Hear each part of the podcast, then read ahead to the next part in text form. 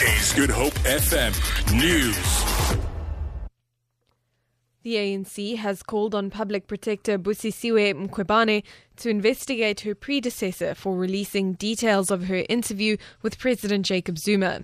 The party wants to know if Mthuli Madonsela acted unethically and violated the Public Protector Act.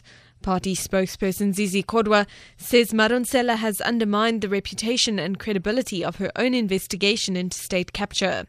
Madonsela has reportedly said she did it to demonstrate that Zuma had been given a chance to answer questions during her investigation. He claimed she did not give him the opportunity. Student organisation COSAS in the Western Cape has called for the reinstatement of ANC provincial chairperson Marius Fransman to his former position. Fransman voluntarily stepped down earlier this year after he was put on special leave following allegations of sexual harassment.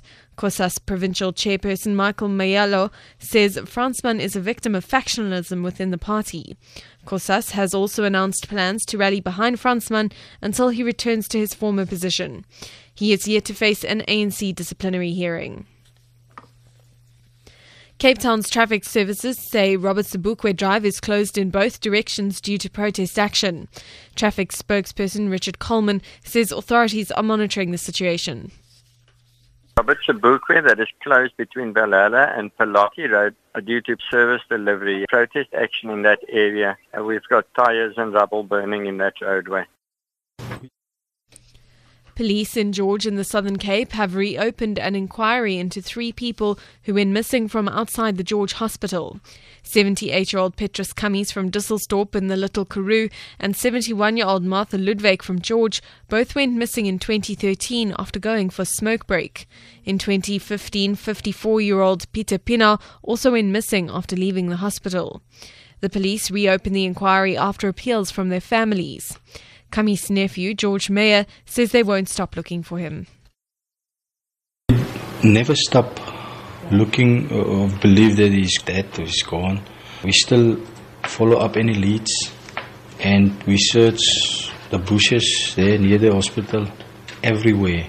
We search weekly, but we found nothing. We go to the shops, taxi ranks, the night shelters, we're looking for them and uh, we didn't find anything. And the hashtag Trump is the top trending term on Twitter in South Africa, with many local Twitterati speculating on the implications for the country and the African continent. One Twitter user has posted a picture of Donald Duck with the message, Congratulations, Donald.